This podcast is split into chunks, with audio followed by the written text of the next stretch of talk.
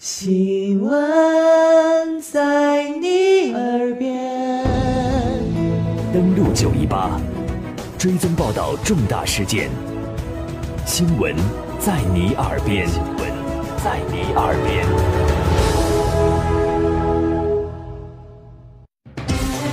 登录九一八热点追踪，九一八热点追踪，热点追踪。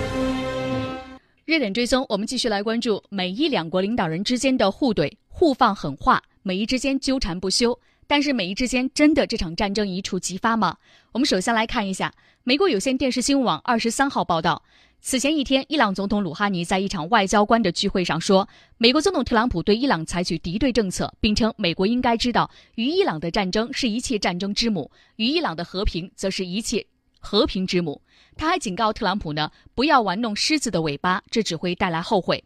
当天深夜呢，特朗普发推特向鲁哈尼喊话，表示永远不要再威胁美国，否则伊朗将会遭受历史上从未有过的后果。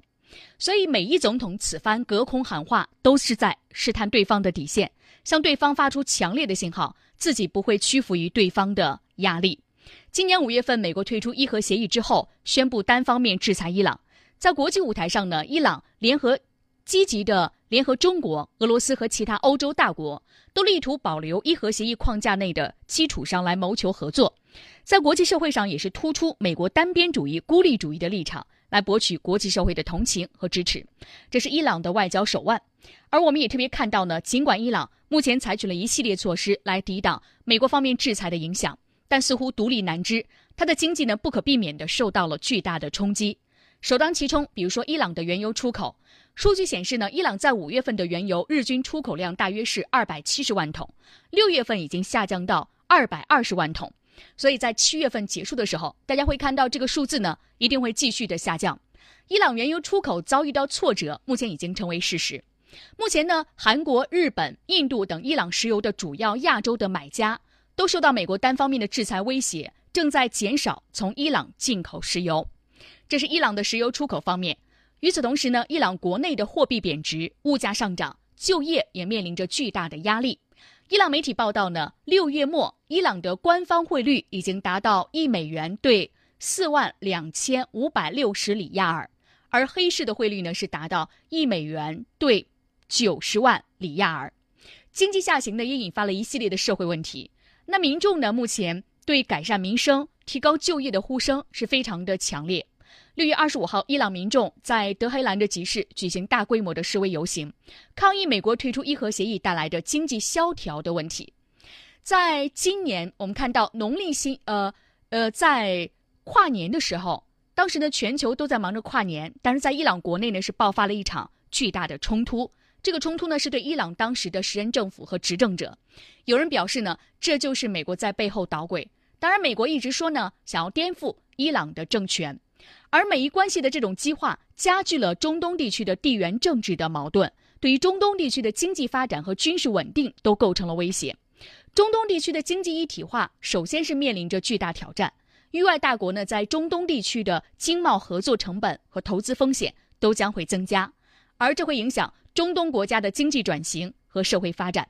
目前呢，美伊两国的冷战是继续升级，不排除两国在地区层面有擦枪走火的可能性。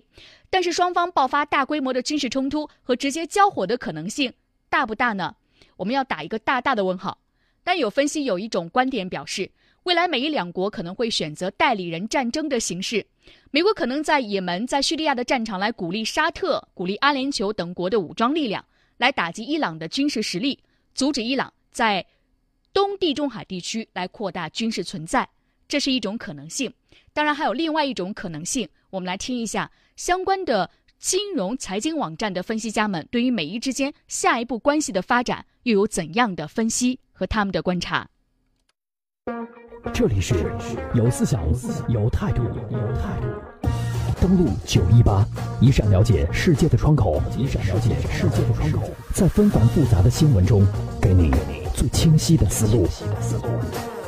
接下来呢，我们来听另外一个角度的观察。我们也看到，美国宣布对伊朗的制裁，导致伊朗的货币里亚尔紧急下跌了百分之四十。而八月四号，我们看到第一批制裁是和伊朗政府进行的美元交易、黄金和贵金属以及汽车和航空航天工业的贸易投资，将会在八月四号正式实施。而第二轮的制裁呢，集中在金融和石油行业，将会在十一月四号开始执行。伊朗呢，爆发了不满足于经济状况的示威游行，美国对伊朗的颠覆也正在进行。美国的国务卿蓬佩奥在演讲当中曾经说呀，美国将会支持伊朗国内的反动者开办一个七乘二十四小时运行的波斯语的广播，让人们听到长期被忽视的伊朗人民的声音。这都和去年呢在朝鲜身上用过的策略是相似的。特朗普当年在朝鲜身上相信的是最大压力策略的成功，让朝鲜感受到了军事威胁以及经济的痛苦。因此呢，从今年开始寻求外交途径。最终呢，以他和金正恩在新加坡的面对面结局，给他带来了巨大的外交成功。有分析表示呢，美国希望在伊朗复制这个成功。蓬佩奥在演讲中没有排除特朗普政府和伊朗领导层接触和解的可能性。他说呢，总统说过，如果我们能够带来改变，能够让伊朗对其自身的福祉做出战略性的决定，我们准备好进行谈话。不过，这需要伊朗政权发生可以感知的、明确的、不可逆的变化。我现在还没有看到。待我抱有希望，如同朝鲜一样，总要有一个杀手锏才敢和美国硬碰硬。所以，伊朗手中的核武器是霍尔木斯海峡。距离七月初伊朗伊斯兰革命卫队提出的如果石油出口遭到美国封禁，伊朗将会封锁霍尔木斯海峡之后，伊朗总统鲁哈尼在周日的演讲当中再一次提出这个设想，也到了遭到了最高领袖哈梅内伊的支持。霍尔木斯海峡呢，是波斯湾通往印度洋的唯一的水道。该海峡最窄处仅仅是二十一英里，平均水深是七十米，最深处是二百一十九米。世界上最大型的游轮都可以畅通无阻，被视为原油海上运输的咽喉要塞，而关系着全球的能源的供给。每天呢，从霍尔木斯海峡通过的石油大约是一千八百五十万桶，约占全球海运石油贸易量的百分之三十，世界石油贸易和产量的百分之二十。而在波斯湾的沿岸呢，总共有七个产油国，分别是伊拉克、伊朗、科威特、卡塔尔、阿联酋、巴林和沙特。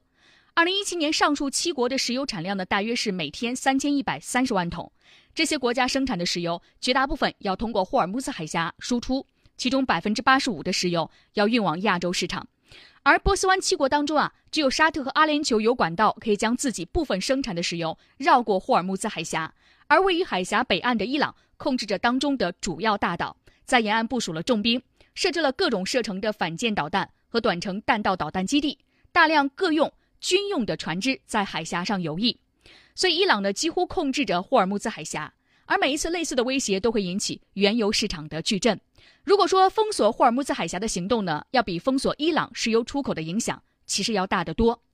有预测显示呢，如果霍尔木兹海峡被封锁，而影响了波斯湾国家的石油出口。国际石油价格有可能会涨到每桶一百二十美元，还有提出个更吓人的每桶四百美元。不要说封锁，仅仅是伊朗在海峡加强军事布控，比如说增加鱼雷的部署，就足以令世界胆战心惊。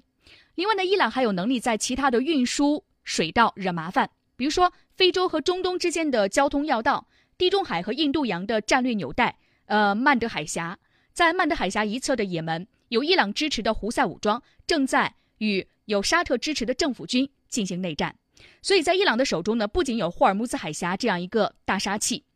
而我们看到呢，美国对于朝鲜的关切就只有核武器这一项，而和伊朗的敌意呢，则包含了很多方面。所以接下来特朗普说啊，有可能会和伊朗达成一个协议，有实质性的协议，似乎呢是非常的难。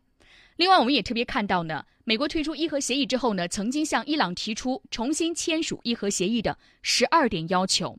那么其中呢，涉及和导弹研发活动的就有四项。那么这些条件虽然被批苛刻，相当于要求伊朗向美国投降，但是表明特朗普政府退出伊核协议，绝不仅仅是不满足于伊核协议条款对于伊朗核项目的开发限制是不够的，而是要借此全面调整对伊朗的政策，重点是削弱伊朗在地区的影响力，尤其是削弱伊朗对于美国在中东两大盟友以色列和沙特的安全的威胁。所以我们也特别看到呢，虽然说美国把对朝鲜的棋局在对伊朗又下了一遍，美国国务卿蓬佩奥也反复提及自己亲自和朝鲜和解的经历，但中东地区和伊朗的影响力都要更加犬牙交错。伊朗并不是朝鲜，所以接下来美国方面会如何下手？当然，这个经济制裁一定会持续下去。伊朗方面能够承受的压力有多大？伊朗方面会在多大的程度上进行一步一步反击，也是美伊之间关注的焦点。虽然说这样一条路看下去非常的漫长，但是这是美伊关系必然要经历的一个历程，也是伊朗这个国家必然要面临的压力。当然，很多人会问，为什么美国总统特朗普对于伊朗这样一个国家的问题如此上心呢？这个问题也留给大家。如果有观点，可以通过我们的微信公众平台来告诉我你的答案。